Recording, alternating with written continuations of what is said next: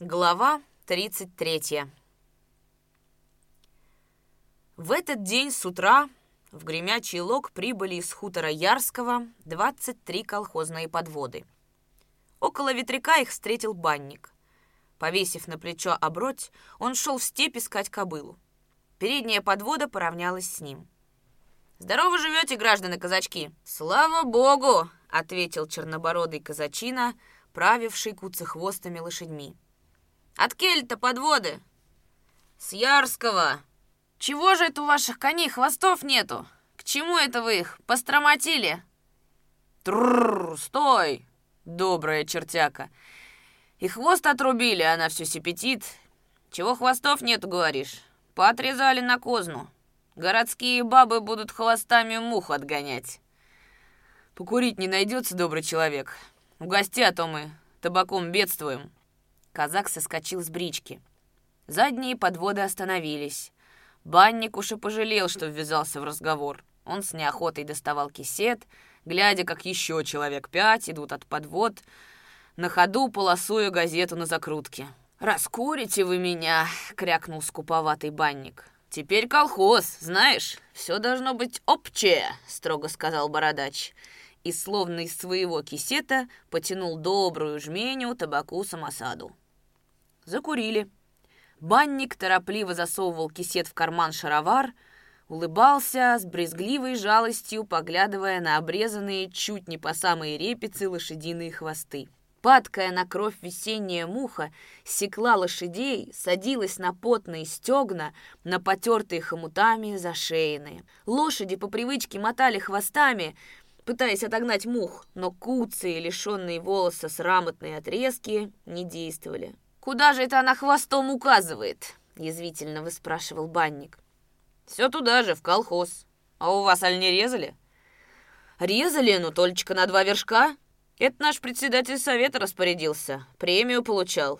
А ну да, зачнется, пропадут кони. Ну, поедемте. Спасибо за табачок». Покурил, и сердце помехшело, а то всю дорогу ехал, лютовал без курева. «Вы куда же едете?» «В Гремячий». «К нам, значит, а по каким делам?» «За семенами». «Это... это как же?» «Из района приказали у вас всем фонды взять.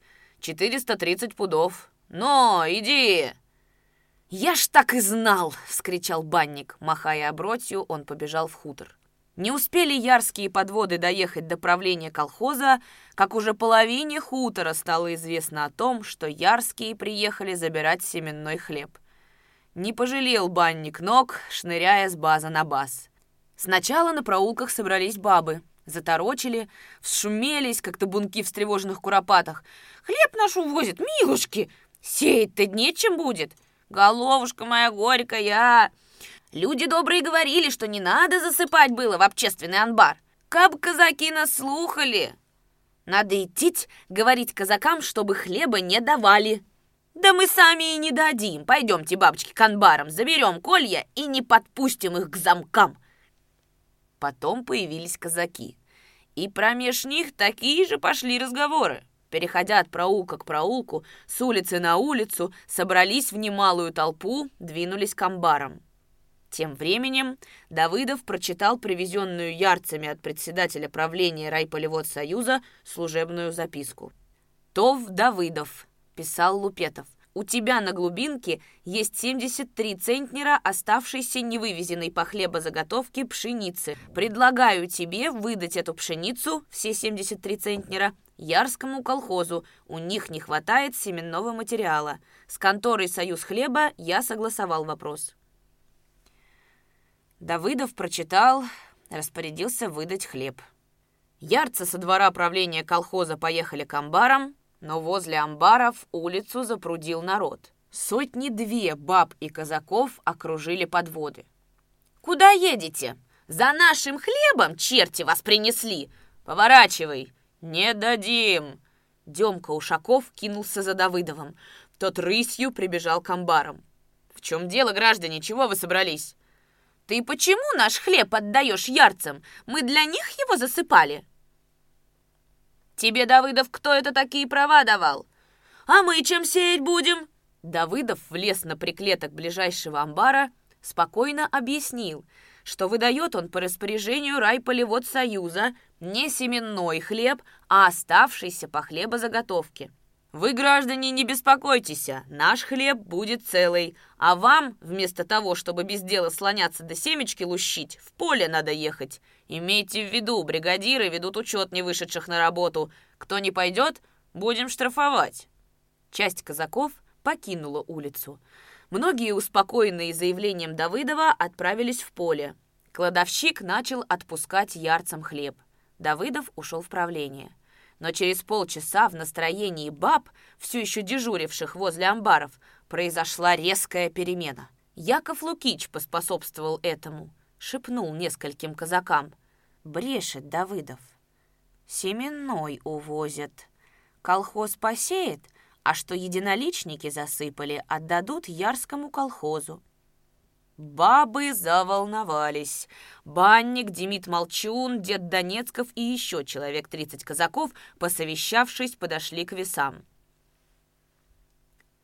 «Не даем хлеб!» — от имени всех заявил Донецков. «У тебя не спрашиваются!» — огрызнулся Демка Ушаков. Между ними началась перепалка. Ярцы вступили за Демку. Тот самый чернобородый казачина, которого на выгоне угощал банник табаком, встал на бричке во весь рост, минут пять яростно матерился, а уж потом начал выкрикивать. «Вы чего это власть нарушаете? Что вы мордуете нас? Мы в горячую пору забились на сорок верст, а вы государственный хлеб держите? Гипева по вас горько плачет, вас, сукиных сынов, в соловки надо сажать. Как собаки на сене лежите, сами не жрете и другим не даете. Чего вы на поля не едете? Праздник вам? А тебе чего надо? Борода у тебя свербит. Расчешем, это мы в минуту, заорал Бесхлебнов, Аким-младший, подсучивая рукава и пробиваясь к бричке. Бородатый ярский казачина прыгнул с брички – он не подсучивал рукавов своей выленившей коричневой рубахи, но встретил Акима-младшего таким умелым лихим ударом в челюсть, что Аким сожжение две летел, расталкивая спиной народ, махая руками, как ветряная мельница, крыльями. Завязалась драка, каких давным-давно не видывал гремячий лог. Ярдцам изрядно натолкали, и они, избитые в кровь, бросили мешки с хлебом, попадали в брички и, ударив по лошадям, прорвались сквозь толпу взвизжавшихся баб, ускакали. С этого часа и пошло кружало волнений по гремячему логу. У Демки Ушакова хотели отобрать ключи от амбаров с семенным зерном, но догадливый Демка во время драки улизнул из толпы, прибежал в правление. Куда ключи девать, товарищ Давыдов? Ярских наши бьют, а за раз видно, и до нас зачнут добираться. «Давай мне ключи», — спокойно сказал Давыдов. Он взял ключи, положил их в карман, пошел к амбарам. А в это время бабы уже успели вытащить из сельсовета Андрея Разметного, надсадно крича. «Открывай митинг!» «Бабочки, тетушки, мамаши, лапушки мои!» Нету за раз митингов. Сеять надо, а не митинговать. На что вам митинг спонадобился? Это слово солдатское. Да прежде чем его говорить, надо в окопах три года высидеть. На войне надо побывать, в шов попродовольствовать, а потом уж и про митингу гутарить. Пробовал вразумить баб Разметнов. Но они его не слушали. Уцепившись за шаровары, за рукава и подол рубахи, волоком тянули нахмуренного Андрея в школу, орали. «Не желаем в окопах высиживаться! Не желаем на войну! Открывай митинг, а то сами откроем! Брешешь, сукин сын, что нельзя! Ты председатель, тебе можно!» Андрей отпихивал баб, затыкал уши, стараясь перекричать их вопил – «Замолчите, анафены! Отслонитесь трошки! По какому случаю вам митинг нужен?» «По хлебу, по хлебу будем с вами гутарить!» В конце концов, Разметнов вынужден был сказать. «Считаю собрание открытым». «Слово дозвольте!» — потребовала вдовая Екатерина Гулящая.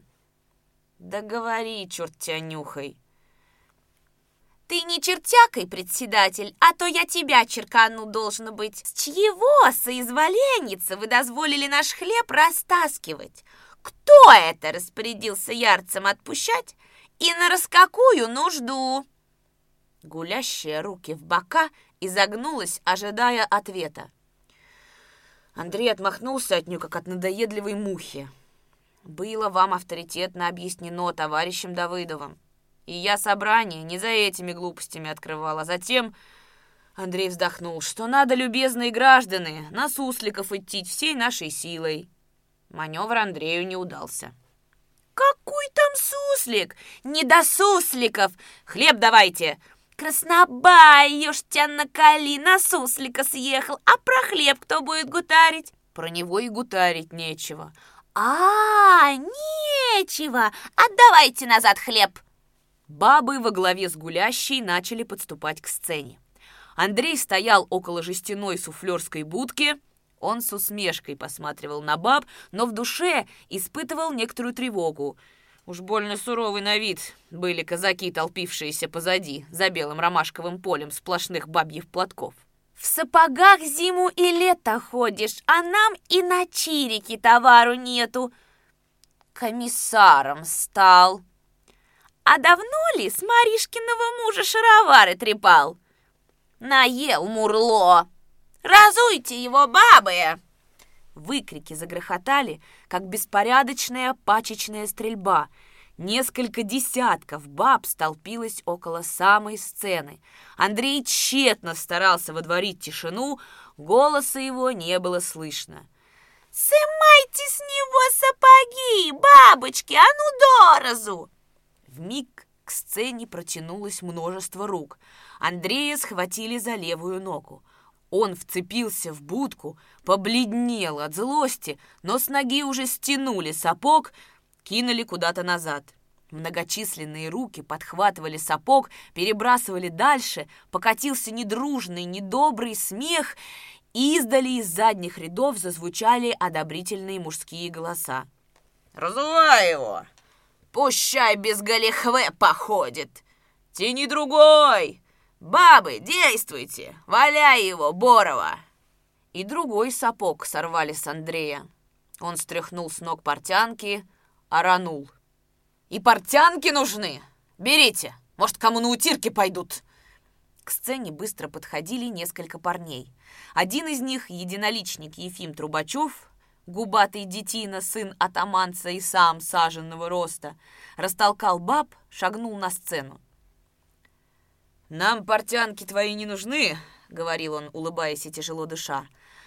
«А вот шаровары мы с тебя, председатель, сымем. Штаны нам позарез нужны. Беднота без штанов ходит, а кулацкого не хватило». Развязно пояснил другой, помоложе и помельче ростом, но бедовий коноводистей на вид. Парень этот, по прозвищу Дымок, был на редкость кучеряв — каракулевых дымчато-белесых волос его словно никогда в жизни не касалась расческа. Такими беспорядочными завитушками взмывали они из-под околыша старенькой казачьей фуражки. Отец Дымка был убит на германской войне, мать умерла от тифа. Малолетний Дымок возрастал на попечении тетки. С измальства он воровал на чужих огородах огурцы и редиску, в садах вишню и яблоки, с бахчей мешками носил арбузы, а по возмужании пристрастился портить хуторских девок. И на этом поприще стяжал себе столь худую и громкую славу, что ни одна гремячинская мамаша, имевшая взрослую дочь, не могла равнодушно глядеть на дымка, на его небольшую, но складную, как у ястребка, фигуру. Глянет, непременно сплюнет на сторону, зашипит — Идет чертяка белоглазый, так и ходит кобелина поблудный по хутору, так и ходит. И к дочери. «Ну, а ты чего гляделки вылупила? Чего окна торчишь? Вот принеси мне в подоле, только принеси своими руками за душу. Тяни, сукина дочь, идёк на затоп, доступай корову встревай». А дымок, зверино мягко ступая обутыми в рваные чирики ногами, тихонько посвистывая сквозь зубы, идет себе мимо плетней и заборов, из-под загнутых лучистых ресниц посматривает на окна, на базы и лишь только мелькнет где-нибудь девичий платок, мгновенно преображается ленивый с виду неповоротливый дымок. Он коротким точным движением по ястребинному быстро поворачивает голову, выпрямляется, но не хищность высматривает из его белесоватых глаз, а ласка и величайшая нежность. Даже глаза Дымковы в этот момент как будто меняют окраску и становятся такими бездонно синими, как июльское небо. «Фёктюшка, цветок мой лазоревый, но не как смеркнется, я приду на забазье. Ты где, но не спать будешь?» «Ах, оставьте ваши глупости!» На бегу неприступно строго отвечает девка.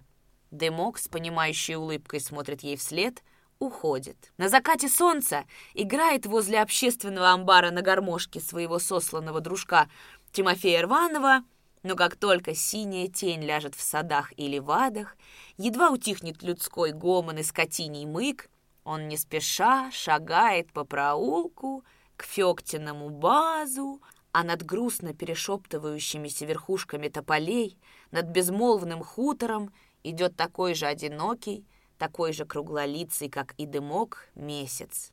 Не одни девки были утехой в жизни дымка.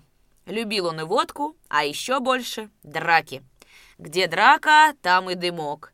Вначале он смотрит, силой сцепив за спиной руки, угнув голову. Потом у него начинают часто подрагивать ноги в коленях, дрожь становится неудержной, и дымок, не в силах совладать с борющей его страстью, вступает в бой. К двадцати годам он уже успел растерять полдюжины зубов. Неоднократно был избиваем, так что кровь шла у него горлом. Били его и за девичьи грехи, и за вмешательство в чужие споры, разрешаемые при помощи кулаков. Покашляет дымок, похаркает кровью, с месяц вылежит на печи у вечно плачущей тетки а потом опять появится на игрищах, и еще неутолимей блистают голубоватые дымковые глаза, еще проворнее бегают пальцы по клапанам двухрядки, только голос после болезни становится глуше и хрипатей, словно вздох изношенных мехов старенькой гармошки. Из дымка трудно было вышибить жизнь, живуч был, как кошка — его исключили из комсомола, судили за хулиганство и за поджог. Андрей Разметнов не раз арестовывал его за буйство, отводил ночевать в сельсоветский сарай. Ты мог издавна питал к нему великую злобу. И вот теперь-то, считая момент подходящим для расплаты, и полез на сцену, чтобы поквитаться. Он подходил к Андрею все ближе. Колени его тряслись, и от этого казалось, что он словно бы пританцовывает. «Шаровары нам!» Дымок громко вздохнул. «А ну, сымай!» Сцена текуче наполнялась бабами, многорукая толпа снова окружила Андрея, жарко дыша ему в лицо и в затылок, окружая неразрывным кольцом. «Я председатель!» — крикнул Разметнов. «Надо мной смеяться, над советской властью смеяться! Отойди! Хлеба я вам не дозволю брать! Собрание считаю закрытым!» «Сами возьмем!» «Ха-ха, закрыл!» «Откроем! К Давыдову пойдем, еще его потрясем! А ну, ходу в правление!» «Разметного придержать надо!» «Бей его, ребятки! Чего ему в зубы глядеть? Он против Сталина! Посадить его!» Одна из баб стащила со стола президиума красную сатиновую покрышку, сзади укутала ею голову разметного. А пока он пытался сорвать пахнущую чернилами и пылью скатерть, дымок, не размахиваясь, ударил его под ложечку. Освободив голову, задыхаясь от безрассудной ярости и боли, Андрей выхватил из кармана наган. Бабы с криком шарахнулись в стороны — но Дымок, Ефим Трубачев и еще двое проникших на сцену казаков схватили его за руки, обезоружили. «Стрелять в народ хотел! Вот сукин-то сын!» Радостно заорал Трубачев, поднимая над головой разметновский наган с порожним, без единого патрона, барабаном. Давыдов невольно замедлил шаг, услышав доносившийся от амбаров сплошной и грозный рев. Высоко взлетая, звенел над мужскими басовитыми голосами пронзительный бабий крик. Он резко выделялся из слитной массы голосов, как выделяется из общего гона осенью в лесу, тронутом первыми заморозками, страстный, захлебывающийся, яростно плачущий лай гончей суки, идущий вместе со стаей по горячему следу красного зверя. «Надо бы послать за второй бригадой, а то разберут хлеб», — подумал Давыдов. Он решил вернуться в правление, чтобы спрятать где-нибудь ключи от амбаров с семенным зерном — Демка Ушаков растерянно стоял у ворот. «Я схоронюсь, товарищ Давыдов, а то меня за ключи дерзать будут». «Это твое дело. Найденного нет?» «Он во второй бригаде». «А из второй бригады здесь никого нет?» «Кондрат Майданников». «Где он? Что он тут делает?» «За семенами приехал. Да вон он метется». К ним поспешая подходил Майданников – еще издали махнул кнутом, крикнул. «Андрея Разметного арестовало общество. Посадили его в подвал и за раз направляются к амбарам. Ты прихоронись, товарищ Давыдов, а то как бы греха не вышло. Народ прямо-таки осатанел.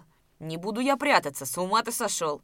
На тебе ключи и мотай в бригаду. Скажи Любишкину, чтобы посадил человек 15 на коней и сейчас же скакал сюда. Видишь, у нас здесь буза начинается. Район я не хочу тревожить, сами управимся. Ты на чем приехал?» «На бричке». «Отцепи одну лошадь, садись верхом и дуй». «Это я в два счета». Майданников сунул в карман ключи, побежал по проулку. Давыдов не спеша подходил к амбарам. Толпа несколько приутихла, поджидая его. «Идет вражина!» — истерично крикнула какая-то бабенка, указывая на Давыдова. Но он не спешил.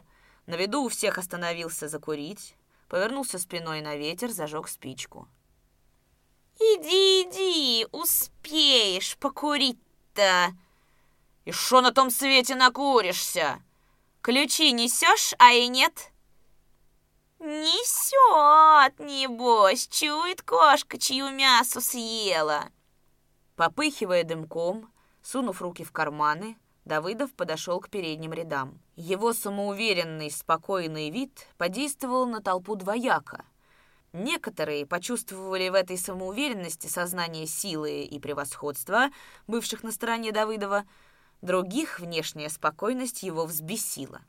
Как град по железной крыше застукотели выкрики. «Ключи давай! Распущай колхоз! Катись от Седова! Кой тебя просил! Давай Семенов!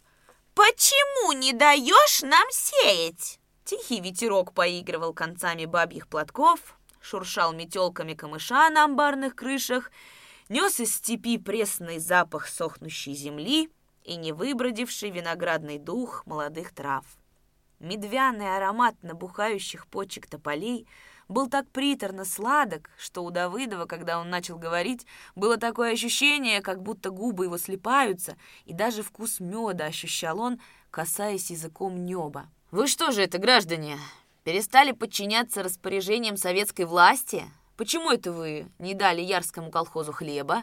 А вы не думаете, что за это придется вам отвечать перед судом, как за срыв весенней посевной кампании?» Факт, что придется.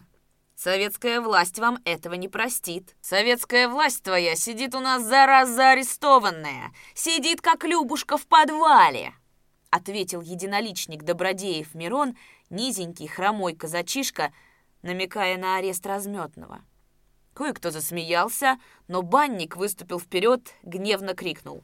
Советская власть не так диктует, как вы тут выдумляете. Мы такой советской власти, какую вы с Нагульновым Макаркой выдумали, не подчиняемся. Разве ж это мода, чтобы хлеборобам не давать сеять? Это что есть такое? Это есть искажение партии. Тебе, что ли, не даем сеять? А то даете. Ты ссыпал в общественный амбар семена? Ну, ссыпал. Получил их обратно. Ну, получил. Далее что?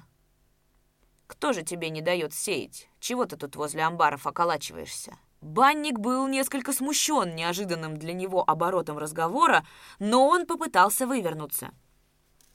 «Я не о себе душой уболю, а об народе, какой вышел из колхоза, и какому вы хлеб обратно не возвертаете и имущество не даете. Вот что! Да и мне какую вы землю отвели? Почему в далях?» «Ступай отсюда», — не выдержал Давыдов. «С тобой мы потом будем говорить факт. А в колхозные дела ты не суй носа, а не то мы его тебе живо оттяпаем. Ты подстрекательством занимаешься. Ступай, говорят тебе». Банник, бормоча угрозой, отступил, а на смену ему дружно выдвинулись бабы. Они зашумели все сразу в один голос, не давая Давыдову и слова молвить. Он старался выиграть время, чтобы дать возможность подоспеть Любишкину с бригадой, но бабы окружили его, оглушительно крича, поддерживаемые сочувственным молчанием казаков. Оглядываясь по сторонам, Давыдов увидел Марину Паяркову. Она стояла поодаль, скрестив на груди обнаженные по локоть могучие руки, о чем-то оживленно разговаривая с бабами, хмуря почти сомкнувшиеся над переносицей истине черные брови. Давыдов уловил ее враждебный взгляд и почти тотчас же увидел около нее Якова Лукича, взволнованно, вжидательно улыбавшегося, шептавшего что-то Демиду Молчуну. «Давай ключи! Отдай добром, слышишь?» Одна из баб схватила Давыдова за плечо, сунула руку в карман его штанов. Давыдов с силой толкнул ее. Баба попятилась, упала на спину, притворно заголосила. «Ой, убил! Убил! Родненький, не дайте пропасть!» «Что же это такое?» Дрожащим тенарком сказал кто-то из задних рядов толпы. «Драться, значится, начинает? А ну толканите-ка его, чтобы у него юшка из носу брызнула!» Давыдов шагнул было, чтобы поднять упавшую бабу, но с головы его сбили кепку, несколько раз ударили его по лицу и по спине, схватили за руки. Ворохнув плечами, он сбросил насевших на него баб, но они снова с криком вцепились в него, разорвали ворот рубахи, в несколько секунд обшарили и вывернули карманы. «Нету у него ключей! Где ключи? Отдай! Все одно замки пособьем!» Величественная старуха, мать Мишки Игнатенка, сопя пробилась к Давыдову, матерно выругалась, плюнула ему в лицо. «Вот тебе, сатанюка, безбожник!» Побледнел Давыдов, напряг всю силу, пытаясь освободить руки, и не смог. Как видно, кто-то из казаков поспешил на помощь бабам. Ядреные заскорузлые пальцы взяли, стиснули сзади его локти, стиснули как плоскогубцы. Тогда Давыдов перестал вырываться. Он понял, что дело зашло уж слишком далеко, что на помощь ему никто из присутствующих не выступит, а потому и действовать решил иначе. «Ключей от амбаров у меня нет, граждане.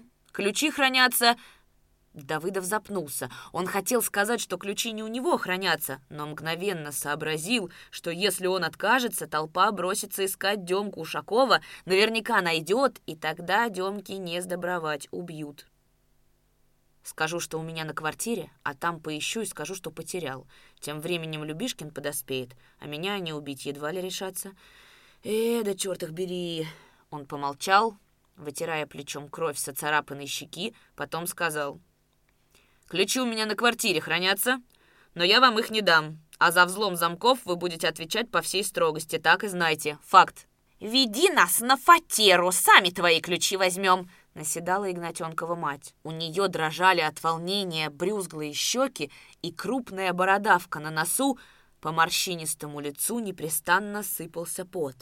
Она первая толкнула Давыдова, и тот охотно, но медленно зашагал по направлению к своей квартире.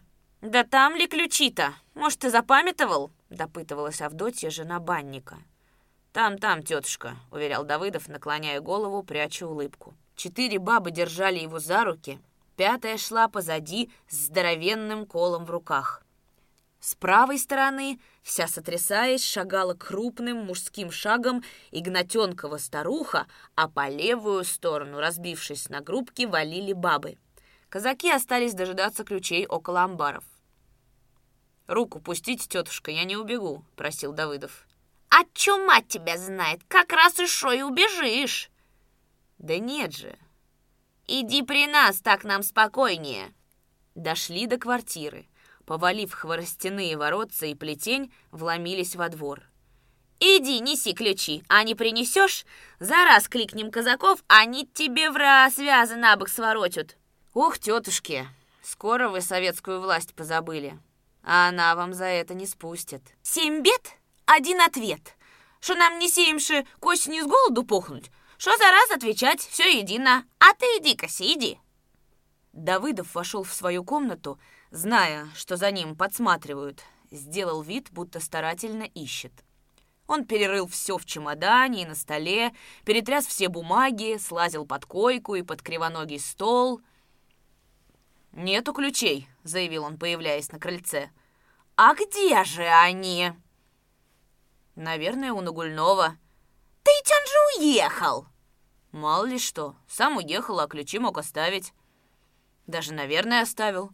Мы сегодня должны были хлеб отпускать на вторую бригаду». Его повели на квартиру Нагульнова. Дорогую стали бить. Сначала лишь слегка подталкивали и ругали, а потом, ожесточившись от того, что он все время посмеивается и шутит, начали бить уже как следует. «Гражданочки, дорогие мои ухажерочки, вы хоть палками-то не бейте!» — упрашивал он, пощипывая ближайших баб, а сам нагибал голову и через силу улыбался — его нещадно колотили по согнутой широкой игулкой спине, но он только покрякивал, плечами шевелил и, несмотря на боль, все еще пробовал шутить. «Бабушка, тебе помирать пора, ты дерешься. Дай я тебя хоть разок ударю, а?» «Идол бесчувственный, каменюка холодная!» Чуть не со слезами взголосила молоденькая Настенка Доницкова — усердно молотившая по спине Давыдова своими маленькими, но крепкими кулачками. «Все руки об него прибило, а ему хоть бы что!» «Палками не бить!» Единственный раз сурово, сквозь стиснутые зубы, бормотнул Давыдов и выхватил из рук какой-то бабенки сухой вербовый колышек, хряпнул его об колено. Ему до крови рассекли ухо, разбили губы и нос, но он все еще улыбался вспухшими губами, выказывая нехваток переднего зуба, неторопливо и не сильно отталкивал особенно свирепо наседавших баб. Страшно досаждала ему Игнатенкова старуха с гневно дрожавшей бородавкой на носу.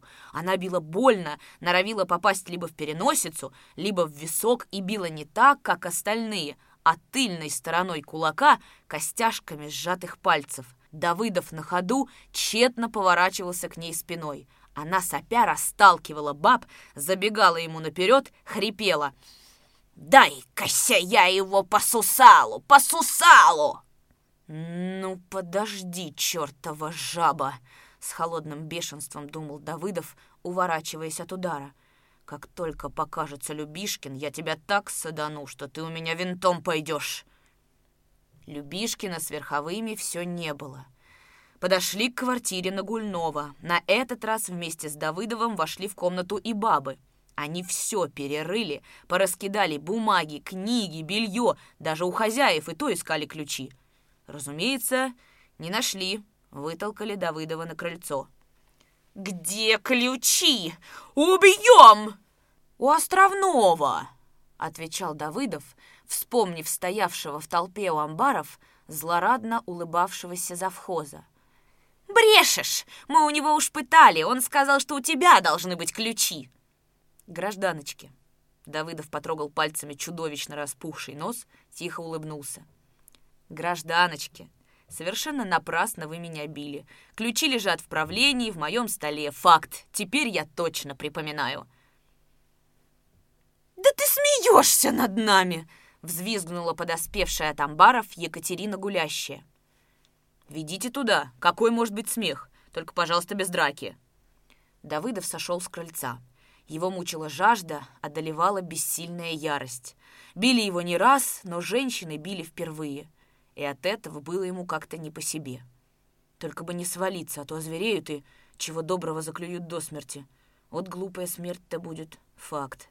Думал он с надеждой, устремляя глаза на бугор. Но не схватывалась на шлиху пыльца, взвихренная конскими копытами. Не показывались рассыпанные лавой всадники. В безлюдье пустовал бугор, простираясь до дальнего кургана на горизонте. Также пустынны были улицы. Все собрались возле амбаров, оттуда доносилось тугое громыхание множества голосов. Пока дошли до правления, Давыдова избили столь изрядно, что он еле держался на ногах. Он уже не шутил, а все чаще спотыкался на ровном, все чаще хватался за голову и бледнее глухо просил. «Хватит, убьете ведь. По голове не надо. Нет у меня ключей. До ночи буду водить, а ключей нету. Не отдам». «А, до ночи!» — стонали разъяренные бабы и снова пиявками присасывались к обессилевшему Давыдову, царапали, били и даже кусали. Возле самого двора колхозного правления Давыдов сел на дорогу. Парусиновая рубаха его была в крови, короткие городские штаны с бахромой внизу от ветхости — Разорванная на коленях, из распахнутого ворота высматривала смуглая татуированная грудь. Он тяжело с сапом дышал и выглядел жалко. «Иди, сукин ты сын!» Игнатенкова старуха топала ногами. «За вас же, сволочей!» Неожиданно звонко сказал Давыдов и повел по сторонам странно посветлевшими глазами – для вас же делаем, и вы меня же убиваете. Ах, сволочи! Не дам ключей, понятно? Факт, не дам, ну!» «Бросьте вы его!» — закричала подбежавшая девка. «Казаки уже замки позбили, и хлеб делют!» Бабы кинули Давыдова около правленческих ворот, побежали к амбарам. Встал он с огромнейшим усилием, зашел во двор — вынес на крыльцо цибарку со степлившейся водой, долго пил, а потом стал лить воду на голову. Кряхтя смыл кровь с лица и шеи, вытерся висевшей на перильце попонкой и присел на порожек. Во дворе не было ни души. Где-то потревоженно кудахтала курица. На крыше скворечней выщелкивал, запрокинув голову, вороной жаворонок. Со степи слышно было, как посвистывали суслики — Негустая ступенчатая грядина лиловых облачков застилала солнце, но, несмотря на это, в воздухе висела такая томящая духота, что даже воробьи, купавшиеся посреди двора в куче золы, лежали недвижно, вытянув шейки, изредка трепыхая крохотными веерками распущенных крылышек. Заслышав глухой мягкий грохот копыт, Давыдов поднял голову. В ворота на полном карьере влетел оседланный веслозадой буланой конишка. Он круто повернулся, взрыл задними ногами землю, с храпом околесил двор, роняя со стегнув на жаркую землю белые пышные шмотья мыла. Возле конюшенных дверей остановился, обнюхал помост. Нарядная, отделанная серебром уздечка на нем была оборвана — Концы поводов болтались, седло сбилось на самую холку, а лопнувшие ремни надгрудника свисали до земли, касаясь исчерно-лиловых раковин копыт. Он тяжело носил боками, раздувал розоватые ноздри, в золотистой челке его и в спутанных космах гривы понастряли комья бурых прошлогодних репьев. Давыдов с удивлением смотрел на коня. В это время тягуче скрипнула дверь сеновала, и наружу просунулась голова деда Щукаря. Немного погодя, и сам он вышел, с величайшими предосторожностями отворив дверь, пугливо озираясь по сторонам. Сенная труха густо крыла мокрую от пота рубаху щукаря, в клочкастой бороденке торчали обзерненные головки пырея, пересохшие травяные былки и листья, желтая особь донника. Лицо деда Щукаря — было вишнево-красно, печать безмерного испуга лежала на нем, по вискам, на бороду и щеки стремился пот. «Товарищ Давыдов!» — просящим шепотом заговорил он, на цыпочках подойдя к крыльцу. «Схоронитесь вы заради Господа Бога! Уж раз зачали нас громить, значится, дело вот-вот подходит к смертоубийству. Да чего вас размажили, лица не призначишь! Я все не спасался, духотища там мочи нету, весь я потом и зашел, но зато спокойней для души, ей-богу. Давайте перегодим трошки эту смуту, вместе схоронимся, а? Одному как-то ужасно пребывать. Ну, какой нам интерес смерть принимать? Заради чего? Неизвестно. Вы послухайте, как бабы гудут, как шершеня в рот им клеп. Вот и на Гульного, как видно, ухандокали. И те ты его конь прибег. На этом маштачке он в станицу, но не бегал. Он утром под ним спотыкнулся в воротах, а я еще тогда ему сказал, «Вернись, Макар, примета дюжа плохая». Но ведь он разве ж когда послухает знающего человека, сроду нет. Все на свой хряб норовит. Вот и убили. А коли воротился бы, то мог бы за мое почтение прихорониться. «Так, может быть, он теперь дома?» — нерешительно спросил Давыдов. «Дома? А почему конь порожним прибег и храпит, как мертвежину чует? Мне эти приметы довольно даже известные. Ясное дело, возвернулся он из района, видит, что возле амбаров хлеб громят. Ну, сказал суперечь, не стерпело его горячее сердце. Но и убили человека. Давыдов молчал.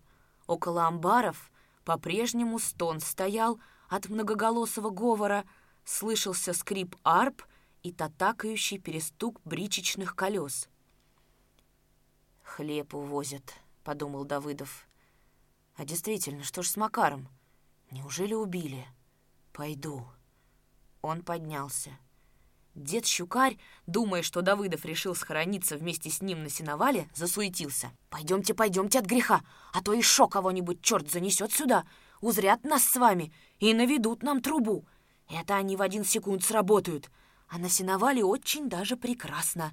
Дух от сена легкий, веселый. Я б там месяц пролежал, как бы хартишки водились. Только вот козел меня искоренил.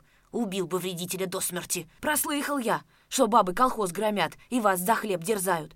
Ну, говорю сам себе, пропадешь ты, щукарь, не за понюшку табаку. Ить бабы все до одной знают, что только мы с вами, товарищ Давыдов, со дня революции на платформе, и что мы и сочинили в гремячем колхоз, и, и тетка раскулачили. Кого им перво-наперво надо убивать? Ясное дело, меня и вас.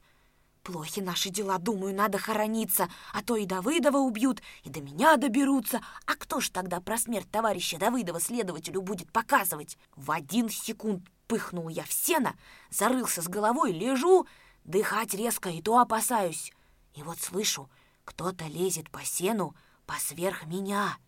Лезет и натурально чихает от пыли. Мать родимая, думаю, — не иначе меня ищут, не иначе за моей душой лезут. А оно все лезет себе и лезет, и вот уже на живот мне наступает. Лежу, душа с телом от страха расстается, а я лежу как проклятый за тем, что мне, ну раз уже некуда податься. И вот оно наступает мне прямо на морду. Я рукой цап, копыта и все в шерсти. Волосья на мне все наеженились, я аж не кожа начала от тела отставать. Никак не воздохну от страху.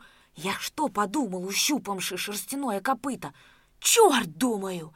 На сеновале страшенная темень, а всякая нечисть темноту уважает.